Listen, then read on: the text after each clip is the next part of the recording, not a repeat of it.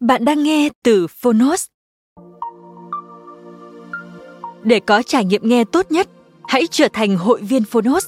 Bạn sẽ được tiếp cận kho thư viện hơn 1.000 sách nói có bản quyền. Ở podcast này, chúng tôi chia sẻ chương 1 của những tựa sách thuộc nhiều lĩnh vực khác nhau. Nếu bạn muốn mỗi ngày đều được cập nhật một quyển sách mới, tìm thấy tựa sách phù hợp cho bản thân, cũng như nguồn cảm hứng và kiến thức hữu ích cho cuộc sống, podcast Thư viện Sách Nói chính là dành cho bạn. Nếu yêu thích kênh podcast này, hãy tải ứng dụng Phonos để nghe trọn vẹn cuốn sách.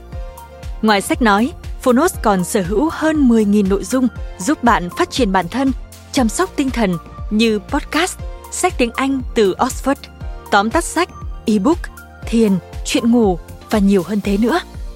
Thông tin chi tiết tại phần mô tả. Còn bây giờ, hãy cùng lắng nghe cuốn sách của hôm nay.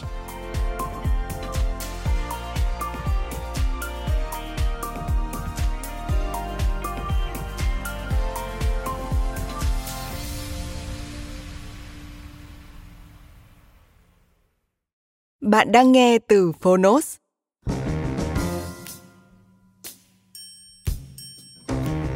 Năm lựa chọn cho năng suất vượt trội. Năm lựa chọn là một cách sống, cách quản trị thời gian, cách quản trị bản thân để vui khỏe và tối ưu hóa giá trị trong một kỷ nguyên mà hầu như ai cũng cảm thấy bị quá tải. Tác giả Cory Kogon, Adam Merrill, Lina Rene Người dịch Mai Chí Trung và Trần Quốc Hùng. Độc quyền tại Phonos. Phiên bản sách nói được chuyển thể từ sách in theo hợp tác bản quyền giữa Phonos với Viện Quản lý Pace.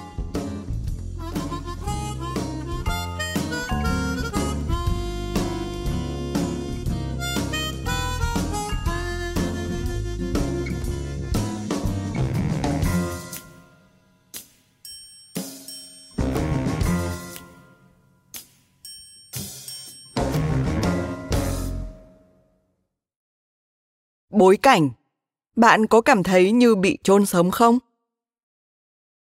Máy bay rung lắc phía dưới chân khiến Javon choàng tỉnh.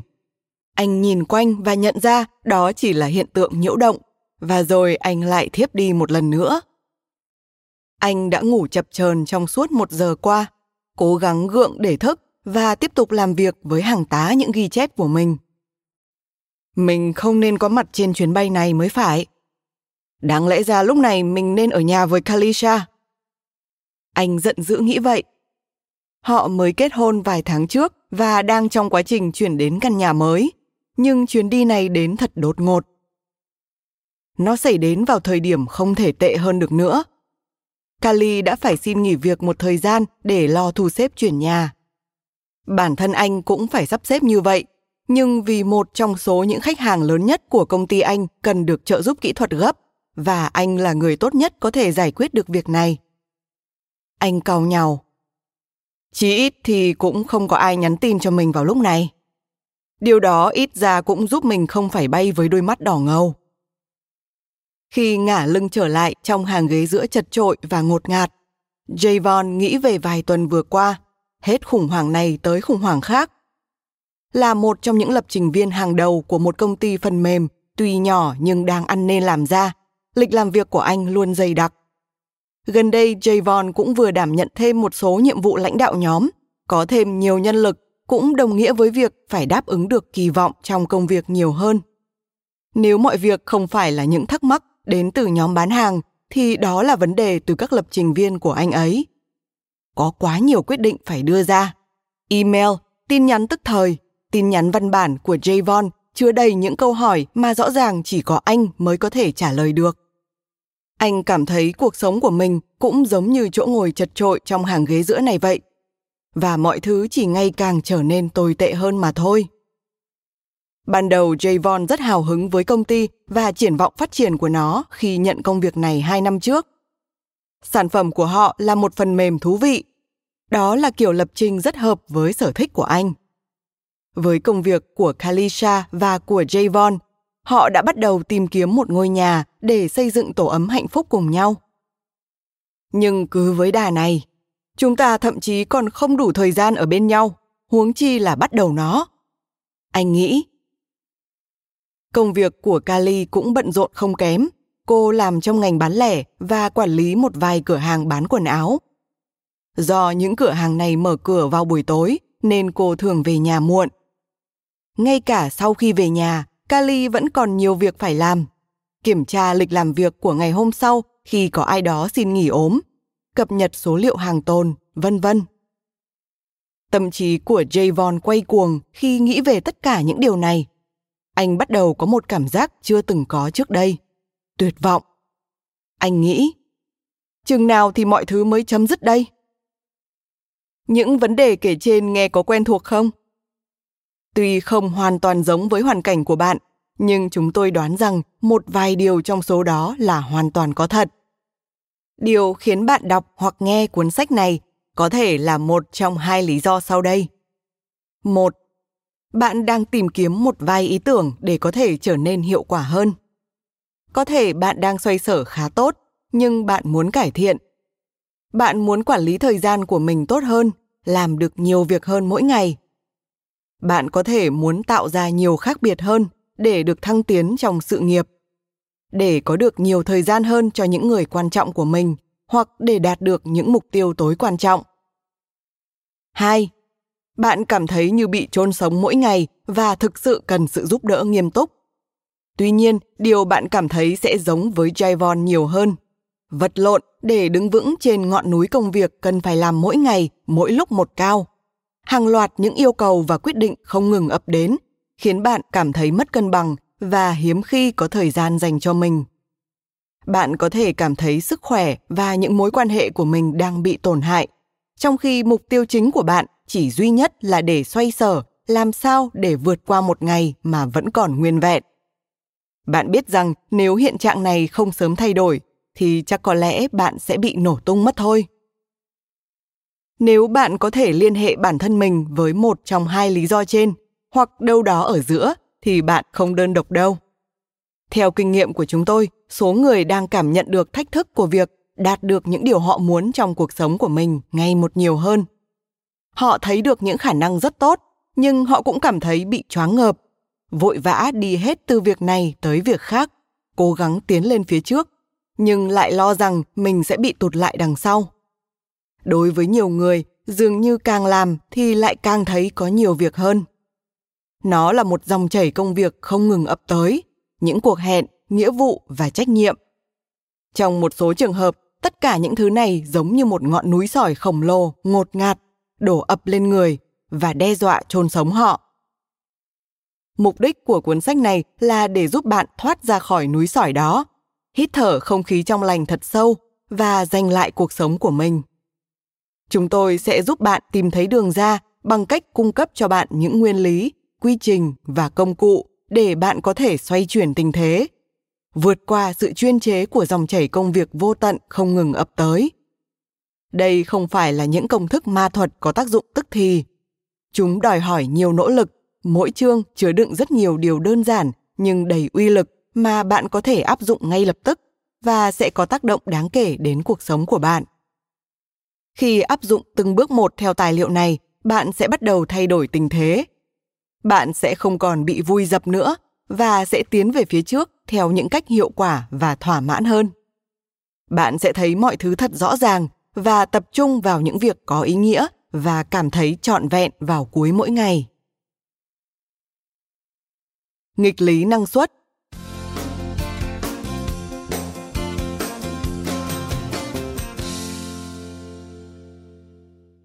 trong lịch sử loài người, việc đạt được những mục tiêu to lớn chưa từng bao giờ dễ dàng hơn thế.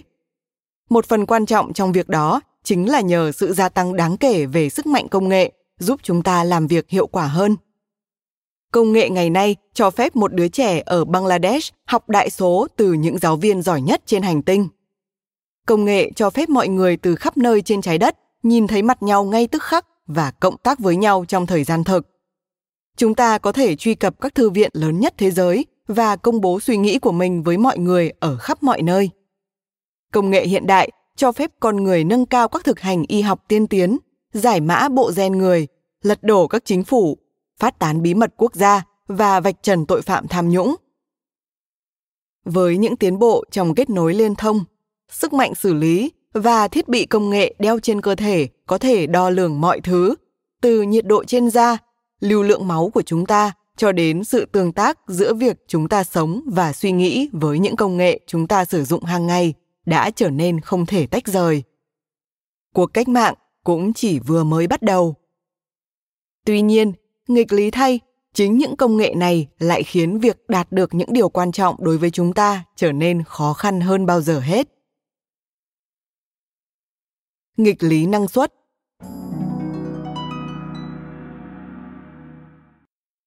việc đạt được năng suất vượt trội và cảm thấy trọn vẹn trong cuộc sống của chúng ta đã trở nên vừa dễ vừa khó hơn bao giờ hết. Dòng chảy thông tin được kích hoạt bởi công nghệ ngày nay hiện đang lấp đầy cuộc sống của chúng ta với những nhiệm vụ và đòi hỏi chúng ta phải chú ý tới chúng, mà rốt cuộc thì cũng chẳng có ý nghĩa gì mấy. Công nghệ dễ khiến cho bất cứ ai cũng cảm thấy thích nó, ở bất cứ nơi nào trên thế giới đưa thứ gì đó vào hộp thư điện tử của chúng ta. Yêu cầu chúng ta phải phản hồi, ngay cả khi chỉ là câu trả lời không. Chúng ta bị chôn sống trong dòng chảy không ngừng của những thứ đang trôi về phía mình. Chúng tước đoạt năng lượng mà đáng ra chúng ta có thể dành cho các hoạt động có giá trị cao hơn. Trong rất nhiều trường hợp, chúng ta đã tái định nghĩa thành công, đơn giản chỉ là hoàn thành mọi thứ đúng thời hạn. Vừa đủ thôi. Hơn là làm những việc quan trọng với sự tập trung và chất lượng, khiến chúng ta cảm thấy mình đang thực sự làm việc một cách vượt trội. Bản chất của công nghệ và siêu cấp độ trong công việc mà chúng ta đang làm đã tác động tới cuộc sống tới mức khiến con người ta cảm thấy bị choáng ngợp hơn bao giờ hết. Họ cảm thấy như bị chôn vùi dưới đống công việc phải làm và đồng thời bị rút cạn khả năng để hoàn thành chúng.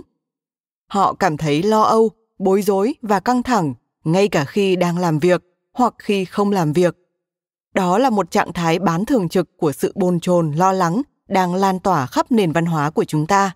Nó khiến chúng ta mất đi sự tự tin và niềm vui. Đây là cái giá phải trả cho con người của nghịch lý năng suất, và nó chỉ trở nên khó khăn hơn đối với những ai không biết cách chế ngự nghịch lý năng suất và xoay chuyển nó theo hướng có được lợi thế cho họ. Nghịch lý năng suất xoay quanh ba thách thức quan trọng thách thức một chúng ta đang đưa ra nhiều quyết định hơn bao giờ hết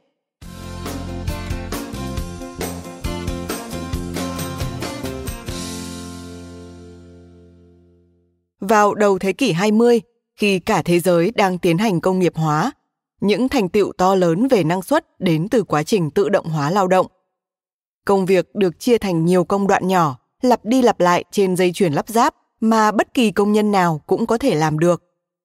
Kết quả là các công ty và quốc gia có khả năng sản xuất hàng hóa trên một quy mô lớn hơn rất nhiều. Sự gia tăng về quy mô của khả năng sản xuất này cũng chính là thành quả mang lại sự giàu có của thế kỷ 20. Tuy nhiên, trong thế kỷ 21, cách thức tạo ra giá trị đã chuyển từ lao động chân tay vốn đòi hỏi phải lắp ráp mọi thứ lại với nhau sang lao động trí óc kiến tạo vốn thiết kế, điều hành, quảng bá và kinh doanh các sản phẩm, dịch vụ và quy trình tinh vi ngày nay như phần mềm hoặc các thiết bị y tế cao cấp giá trị kinh tế hiện nay đã chuyển từ công việc có hàm lượng quyết định thấp sang công việc có hàm lượng quyết định cao, từ tay sang não bộ của chúng ta. Thách thức về năng suất ở đây là sự choáng ngợp về tốc độ dồn dập, đòi hỏi chúng ta phải ra quyết định thực hiện công việc. Điều mà hầu hết mọi người đều làm, vì họ là những người tận tâm, làm việc chăm chỉ, cố gắng xử lý dòng chảy công việc theo thứ tự. Họ đưa ra quyết định khi chúng ập đến giải quyết từng việc một thực hiện một cách tốt nhất và nhanh nhất có thể. Sau đó chuyển sang việc tiếp theo cũng tương tự như một dây chuyền lắp ráp vậy. Vấn đề nằm ở chỗ là những quyết định có giá trị cao lại không đến theo một thứ tự có thể dự đoán được. Chúng là những cơ hội vô thứ tự nếu không nhận thức được, chúng ta hoàn toàn có thể bỏ lỡ chúng. Hoặc có chăng chỉ là giải quyết chúng một cách vội vàng, kém chất lượng? Cách tiếp cận theo thứ tự trong một thực tế vô thứ tự chính là một công thức dẫn đến thất bại.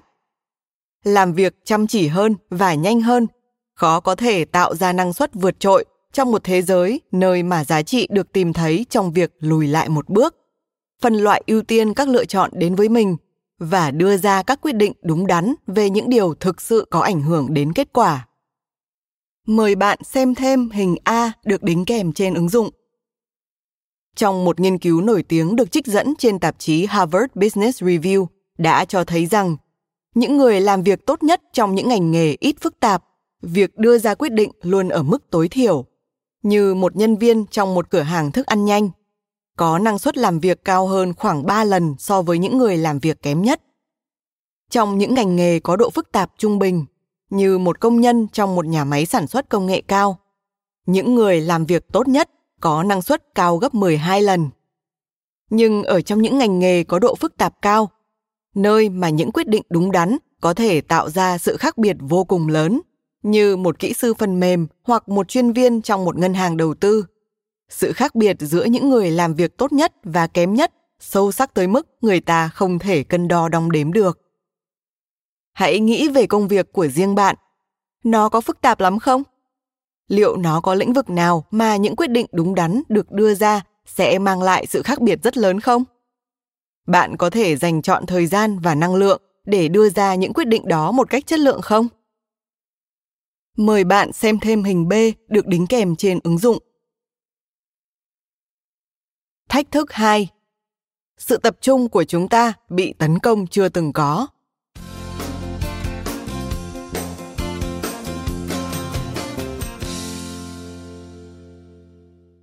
Nếu vấn đề chỉ nằm ở số lượng quyết định mà chúng ta phải đưa ra, thì mọi chuyện đã có thể trở nên dễ dàng hơn. Nhưng lại có một thách thức quan trọng thứ hai. Trong khi chúng ta đang nỗ lực giải quyết tất cả những quyết định đang ập tới, thì sự tập trung của chúng ta còn gặp phải sự tấn công chưa từng có tiền lệ. Tất cả những tiếng bíp tiếng vo ve và những biểu ngữ đang xâm chiếm không gian tinh thần của chúng ta đều tác động tiêu cực đến khả năng tập trung vào những việc thực sự quan trọng của chúng ta. Ngay cả công nghệ cá nhân của riêng bạn cũng có thể trở thành lãnh thổ của kẻ thù.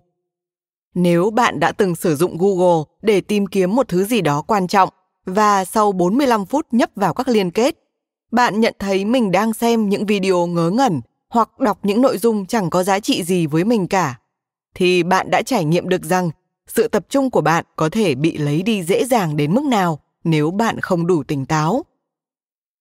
Và thế giới marketing đã khai thác triệt để khuynh hướng tự nhiên vốn rất dễ bị sao lãng của chúng ta. Hãy nghĩ đến hàng triệu đô la và hàng chục ngàn giờ đã được dành ra chỉ để thu hút sự chú ý của bạn trong 30 giây quảng cáo giữa hiệp của một trận đấu Super Bowl hoặc World Cup trên truyền hình. Nỗ lực tương tự cũng được tiếp cận hàng ngày trên không gian mạng khi mà những quảng cáo pop-up nhún nhảy, lắc lư và tạo ra những âm thanh ngớ ngẩn chỉ với mục đích để thu hút sự chú ý của bạn đủ lâu để tạo ra sự quan tâm. Và rồi họ sẽ cố gắng bán cho bạn một sản phẩm nào đó. Hệ sinh thái truyền thông của chúng ta có sức lan tỏa từ tin tức, quảng cáo cho đến các chương trình được phát sóng. Về cơ bản là một cuộc chiến tranh để giành được nguồn tinh thần quý giá nhất của bạn. Nó được điều khiển bởi đồng đô la euro hoặc nhân dân tệ và họ đang đặt cược rất lớn. Các nhà quảng cáo được treo thưởng rất cao để làm mọi thứ có thể nhằm thu hút sự chú ý của bạn, dù chỉ trong một khoảnh khắc. Tuy nhiên, việc chú ý đến một thứ gì đó trong một khoảng thời gian dài là điều rất khó thực hiện đối với cả cá nhân lẫn tổ chức. Ngay cả ngôn ngữ chúng ta sử dụng cũng rất rõ ràng. Khi chúng ta nói mình đang chú ý đến một thứ gì đó, chúng ta đang nhận thức được rằng sự chú ý cũng có giá của nó để chú ý đến một thứ gì đó cần phải đầu tư về năng lượng đây không phải cách nói theo nghĩa bóng, mà nó hoàn toàn có cơ sở về sinh học và thần kinh học vì sự tập trung đòi hỏi phải nỗ lực nên bạn rất dễ để cho não bộ của mình bị phân tâm bởi những thứ không quan trọng. Điểm mấu chốt ở đây là nếu không cẩn thận, đầu óc và tinh thần của chúng ta có thể bị điều khiển tự động. Nhảy từ dữ liệu gây kích thích và sao lãng này sang dữ liệu gây kích thích và sao lãng khác và bỏ qua những thứ thực sự có ý nghĩa. Những thứ có thể làm cho ngày tháng và những mối quan hệ trong cuộc sống của chúng ta trở nên vượt trội. Thách thức 3. Chúng ta đang bị khủng hoảng năng lượng cá nhân.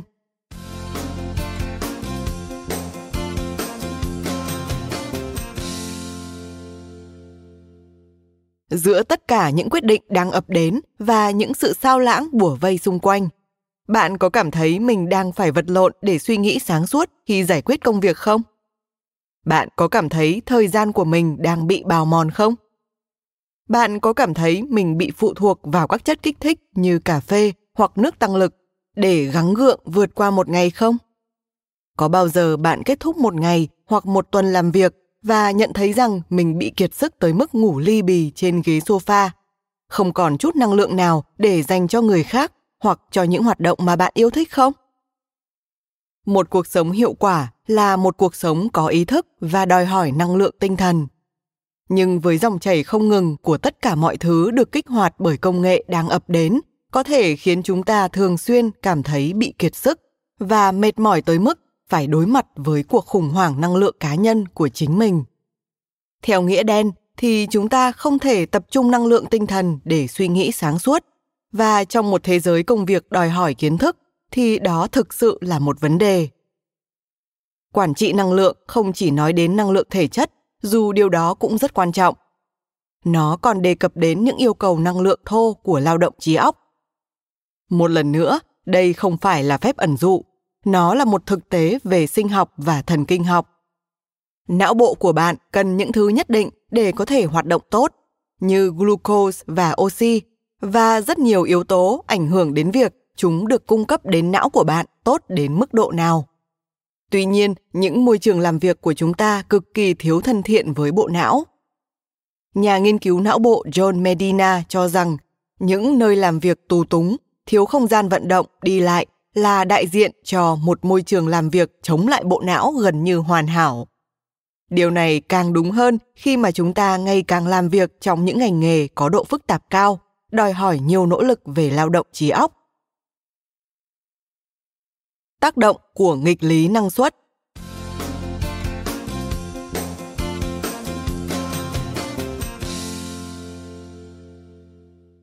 Ba nguyên do gốc rễ của nghịch lý năng suất. Một dòng chảy của vô số những quyết định cần được đưa ra. Cuộc chiến trên từng giây phút đòi hỏi sự chú tâm của bạn và những yêu cầu khắc nghiệt về năng lượng cá nhân của bạn. Tất cả đều thực sự tác động tới việc bạn cảm thấy một ngày của mình tại công ty ở nhà và trong cộng đồng trọn vẹn đến mức nào. Bạn cảm nhận được nó mỗi ngày khi về nhà trong tâm trạng mệt mỏi. Không chắc rằng mình đã hoàn thành được những thứ mình cần chưa? Bất an về những điều mình chưa làm xong và lo sợ về một ngày mới sắp đến. Bạn cảm nhận được nó khi nhìn bao quát về cuộc sống của mình và nhận ra rằng có những điều quan trọng trong đó đã bị bạn bỏ bê. Những mối quan hệ không được vun đắp, tài năng không được rèn rũa và những sở thích không được theo đuổi. Bạn cảm thấy điều đó khi nghĩ về tiềm năng và những mục tiêu to lớn mà mình có. Nhưng rồi sau đó lại cảm thấy bị hành hạ, bị vùi dập bởi những công việc và yêu cầu đang ập đến. Dường như lúc nào cũng ngăn cản bạn tập trung toàn tâm toàn ý cho những điều quan trọng hơn đó. Những thứ như thế này không chỉ xuất hiện trong kinh nghiệm nội tại của bạn đâu. Chúng có thể lượng hóa được nếu chúng tôi nói rằng trong một thế giới nơi mà chúng ta có nhiều cơ hội làm những việc vĩ đại hơn bao giờ hết 40%, gần như một nửa thời gian, sự tập trung chú ý và năng lượng của bạn sẽ thuộc về những hoạt động không quan trọng và thích đáng, thì bạn sẽ nghĩ sao? Trong một nghiên cứu do Franklin Covey thực hiện trong 6 năm, chúng tôi đã khám phá được điều đó chính xác là như thế. Nghiên cứu được thực hiện trên 351.613 người đến từ châu Phi, châu Á Thái Bình Dương, châu Âu, châu Mỹ Latin, Trung Đông và Bắc Mỹ. Trong nghiên cứu này, những người tham gia cho biết rằng khoảng 60% thời gian của họ được dành cho những việc quan trọng và khoảng 40% còn lại được dành cho những việc không quan trọng đối với bản thân họ và công ty của họ. Hãy dành ra một phút để nghĩ về điều đó. Bây giờ, một số người có thể sẽ nói rằng, chà, ít ra thì nó vẫn nhiều hơn một nửa mà. Nhưng bạn nghĩ sao nếu chiếc xe của bạn chỉ hoạt động được một nửa thời gian thôi? Liệu bạn có hài lòng không? Còn máy tính hoặc điện thoại di động của bạn nữa? Sẽ thế nào nếu chỉ có một nửa số bóng đèn trong nhà bạn sáng thôi? Hoặc chỉ có một nửa tài khoản ngân hàng hoặc khoản đầu tư của bạn sinh lời thôi? Bạn sẽ nghĩ sao nếu chỉ có một nửa những cầu thủ trong đội bóng mình yêu thích thực sự thi đấu trong trận tranh giải vô địch thôi? Bạn sẽ không chấp nhận những trường hợp như thế. Vậy tại sao khi nói đến thời gian của mình bỏ ra thì bạn lại chấp nhận chỉ đạt được con số đó thôi? Từ góc nhìn của một tổ chức, điều này ngụ ý rằng chỉ khoảng một nửa số tiền bạn trả lương cho nhân viên được hướng tới những việc thực sự có ý nghĩa đối với tổ chức của bạn nếu bạn là một nhà lãnh đạo điều đó có nghĩa là chỉ khoảng một nửa năng lượng của nhóm bạn phục vụ cho việc hoàn thành những mục tiêu quan trọng nhất mà thôi. Hãy cùng xem xét một vài số liệu. Hãy đặt giả thiết rằng tổ chức của bạn tương tự như mức trung bình toàn cầu. Cũng đặt giả thiết rằng mỗi thành viên trong nhóm bạn làm việc khoảng 2.080 giờ mỗi năm, tương đương với 40 giờ mỗi tuần. Khi bạn áp dụng tiêu chuẩn đo lường 40% vào số giờ làm việc này, điều đó có nghĩa là mỗi cá nhân trong nhóm của bạn đã lãng phí 832 giờ mỗi năm cho những hoạt động không quan trọng. Hãy đặt giả thiết xa hơn nữa rằng bạn là một phần của một tổ chức có 500 người và mức lương trung bình theo giờ của mọi người trong tổ chức cả cấp trên và cấp dưới là 50 đô la một giờ. Điều này có nghĩa là hơn 20 triệu đô la đã bị lãng phí mỗi năm. Theo kinh nghiệm của chúng tôi thì đây là chi phí ẩn lớn nhất trong các tổ chức hiện nay. Đó là cái giá phải trả khi con người ta dành hầu hết thời gian, sự chú tâm và năng lượng quý báu cho những thứ không giúp họ đạt được những kết quả tốt nhất của mình. Đó không chỉ là một trò chơi của những con số hãy nghĩ đến cái giá phải trả cho sự cam kết và tận tụy của nhân viên khi có đến một nửa những nỗ lực của họ không dành cho những công việc quan trọng, nơi mà họ phải vật lộn với đủ loại sao lãng và những yêu cầu ngăn cản họ thực hiện những việc thực sự có ý nghĩa một cách tốt nhất. Tác động của nghịch lý năng suất là hoàn toàn có thật. Khi mà chúng ta có nhiều khả năng để làm được những việc phi thường hơn bao giờ hết, thì việc hoàn thành chúng dường như lại trở nên khó khăn hơn. Và điều này làm ảnh hưởng đến công việc các mối quan hệ cảm giác hài lòng thỏa mãn và ngay cả sức khỏe của chúng ta nữa. Nói rõ hơn là chúng tôi không cổ suý cho việc mọi người tự biến mình thành một công xưởng nhỏ hiệu quả cao, làm việc không ngừng nghỉ với chế độ 100% thời gian. Đó là tư duy dựa trên máy móc của thời kỳ công nghiệp hóa, vốn không cân bằng hoặc thậm chí không khả thi và đạt hiệu quả trong thế giới ngày nay. Điều chúng tôi đang nói đến là thời gian và năng lượng bạn dành cho những việc quan trọng với bạn và công việc của mình những thứ sẽ mang lại cho bạn cảm giác hài lòng vào cuối mỗi ngày điều gì sẽ xảy ra nếu chúng ta có thể tăng lượng thời gian và mức năng lượng dành cho những việc đó, dù chỉ một chút thôi điều gì sẽ xảy ra nếu chúng ta có thể thay đổi tỷ lệ thành 70 30 hoặc thậm chí là 80-20 nhỉ? Điều đó sẽ tạo nên sự khác biệt gì trong công việc và cuộc sống của chính bạn? Điều gì sẽ xảy ra nếu bạn có thể loại bỏ dù chỉ một vài trong số những thứ phiền nhiễu khiến bạn không thể làm việc một cách tốt nhất, ngăn cản bạn chú ý đến những mối quan hệ quan trọng nhất của mình, cản trở bạn làm những việc khiến mình cảm thấy vui vẻ, thỏa mãn và trọn vẹn mỗi ngày? nếu điều bạn tin tưởng cũng giống như chúng tôi rằng tài sản quý giá nhất của bạn chính là cuộc sống là thời gian và năng lượng mà bạn dành cho nó mỗi ngày thì chẳng phải điều bạn nên làm là dành nhiều thời gian và năng lượng cho những điều thực sự có ý nghĩa hay sao năng suất vượt trội là gì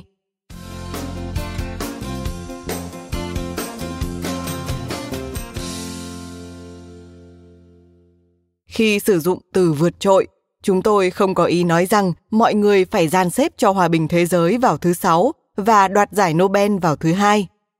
Điều chúng tôi muốn nói đến là cách sống và làm việc tốt nhất của bạn, nơi mà bạn có thể toàn tâm toàn ý cống hiến cho việc mình làm, vận dụng hết tài năng và năng lượng mà chỉ mình bạn mới có. Trên hết, nó có nghĩa là làm những việc khiến bạn cảm thấy thật tuyệt vời. Lúc này bạn có thể nghĩ rằng Chắc rồi, điều đó nghe ra cũng hay đấy. Nhưng trong công việc của tôi không có được sự linh động ngoài việc phải cố xoay sở. Hãy dành ít phút để nghĩ về một người nhân viên bán thức ăn nhanh trong nghiên cứu mà chúng tôi đã đề cập tới ở đầu chương này. hãy hình dung về công việc này trong đầu bạn. Đó là một vị trí có độ phức tạp thấp, với một bảng mô tả công việc rất rõ ràng. Nó được thiết kế nhằm loại bỏ những quyết định, tạo ra sự tập trung chú ý và duy trì năng lượng tinh thần ở mức tối thiểu. Bạn có thể phản biện rằng đó là một công việc ít dựa trên kiến thức nhất hành tinh bạn có thể cho rằng trên thực tế thì nó cũng tương tự như một dây chuyền lắp ráp của ngày xưa. Và bạn đã đúng. Tuy nhiên ngay cả trong môi trường như vậy làm cách nào mà một người có thể làm việc hiệu quả gấp ba lần người khác? Một người bạn của chúng tôi đã ăn trưa tại cửa hàng bánh sandwich thuộc một chuỗi bán lẻ. Tuy chỉ chờ đợi một chiếc bánh sandwich, nhưng những gì mà cô ấy nhận được lại là một trải nghiệm về dịch vụ hết sức bất ngờ và thật khó quên. Khi bước lên để đặt món, cô để ý thấy một nhân viên trẻ đeo khuyên và xăm trổ đầy mình, giống như rất nhiều những thanh niên khác mà bạn có thể bắt gặp trong một cửa hàng như thế này. Nhưng khi anh ấy chào cô, ngay lập tức cô chú ý tới nụ cười nồng nhiệt và sự chú tâm mà anh dành cho yêu cầu của cô. Sau đó cô quan sát người thợ trẻ này làm bánh sandwich cho mình với những động tác thật nhuần nhuyễn.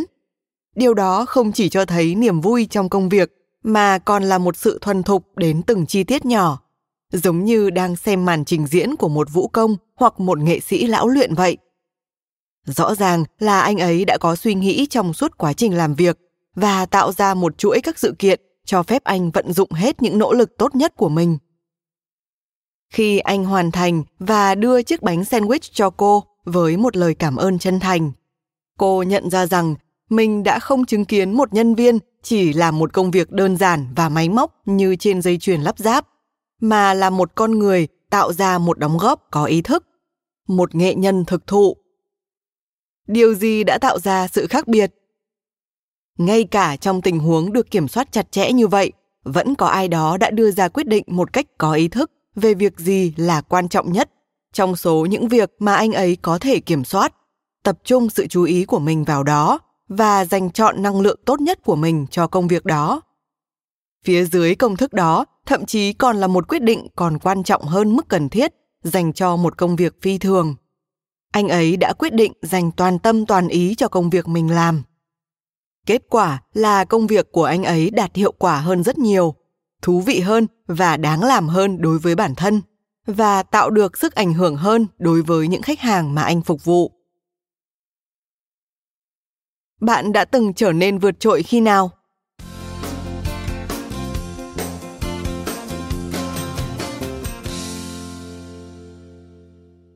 Hãy so sánh câu chuyện này với công việc của bạn, có thể có phạm vi rộng hơn. Có khi nào bạn cảm thấy mình đã làm việc vượt trội như người thợ trẻ này chưa? Khi bạn tham gia vào một dự án hoặc một số nỗ lực nào đó có khiến bạn phát huy tối đa năng lực của mình khi bạn dành chọn tâm trí và sức lực vào đó. Khi bạn cảm thấy thật trọn vẹn trước lúc đi ngủ vào cuối mỗi ngày. Khi đang làm công việc này, những quyết định của bạn được đưa ra là gì? Chất lượng mức độ chú tâm của bạn như thế nào? Khi những sự sao lãng ập đến, bạn có nhanh chóng vượt qua được chúng để duy trì sự tập trung vào việc mình đang làm không? Bạn cảm thấy năng lượng dồi dào và tâm trí sáng suốt đến mức độ nào? Thường khi chúng tôi hỏi những câu này trong những nhóm đông người, trong một khoảnh khắc, bạn có thể thấy được sự lo sợ hiện diện trong mắt họ. Mình có thực sự đã từng làm việc gì như thế chưa nhỉ? Chúng tôi cảm thấy kinh ngạc khi chứng kiến họ cố gắng đào sới trong tâm trí để tìm kiếm những thành tựu to lớn đó. Nhìn chung, con người ta thường quá bận rộn để giải quyết hết mọi việc. Họ thậm chí không dừng lại đôi chút để nhận ra cái cảm giác hoàn thành một mục tiêu là như thế nào. Rồi sau đó, khi họ nhận ra rằng trên thực tế đã từng có những thời điểm, họ thực sự chỉ tập trung để làm thật tốt công việc của mình. Mức năng lượng trong phòng tăng lên khi họ bắt đầu hồi tưởng và chia sẻ một vài khoảnh khắc tuyệt vời nhất trong cuộc sống của mình.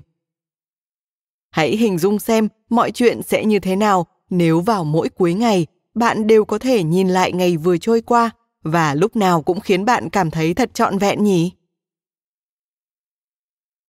lời hứa của năm lựa chọn cho năng suất vượt trội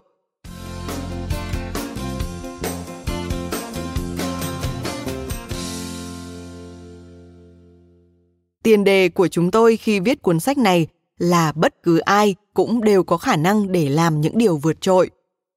Bất cứ ai cũng có tiềm năng để có được cảm giác trọn vẹn vào cuối mỗi ngày trước khi đi ngủ. Tuy nhiên, để làm được điều đó, bạn cần phải trực tiếp giải quyết ba thách thức phía dưới nghịch lý năng suất. Bạn cần phải nâng cao năng lực của mình trong ba lĩnh vực sau. một Quản trị quyết định. hai, Quản trị sự tập trung. ba, Quản trị năng lượng. Tin tốt là có 5 lựa chọn sẽ giúp bạn làm được điều đó nếu chúng được đưa ra một cách nhất quán. Năm lựa chọn này gắn liền với những nguyên lý phổ quát về năng suất của con người mà chúng tôi và những người khác đã và đang giảng dạy tại Franklin Covey trong hơn 30 năm qua. Chúng cũng phát thảo những tư tưởng mới nhất trong khoa học não bộ, sinh học, công nghệ và tâm lý học về hiệu suất. Chúng được kiểm định bởi hàng chục ngàn thí nghiệm thực tiễn mà người ta đã tiến hành trong rất nhiều hoàn cảnh và tổ chức khác nhau trên toàn thế giới. Hiệu quả của chúng đều đã được kiểm chứng. Mời bạn xem thêm hình C được đính kèm trên ứng dụng. Lựa chọn thay thế là bỏ lỡ những nhận thức mới về quyết định, sự tập trung và năng lượng và tiếp tục bị chôn sống dưới dòng chảy không ngừng của những công việc và yêu cầu đang ập đến. Để 40% thời gian và năng lượng của bạn bị tiêu tốn bởi những thứ vô nghĩa. Để mặc cho cuộc sống diễn ra không theo ý muốn của bạn, thay vì nắm quyền điều khiển nó. Để phớt lờ những điều kiện giúp bạn cảm thấy trọn vẹn vào cuối mỗi ngày trước khi đi ngủ. Cuối cùng, điều đang bị đe dọa chính là chất lượng công việc và cuộc sống của bạn – cũng như cảm giác thỏa mãn bạn cảm thấy từ những đóng góp độc nhất mà chỉ có bạn mới có thể tạo ra tóm lại,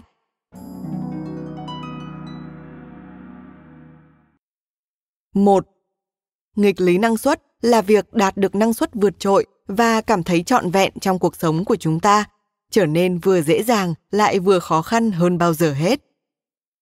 2 ba thách thức cơ bản của nghịch lý năng suất là chúng ta phải đối mặt với một dòng chảy các quyết định vô cùng choáng ngợp sự tập trung của chúng ta bị tấn công chưa từng có và chúng ta cảm thấy năng lượng tinh thần của mình đang bị cạn kiệt.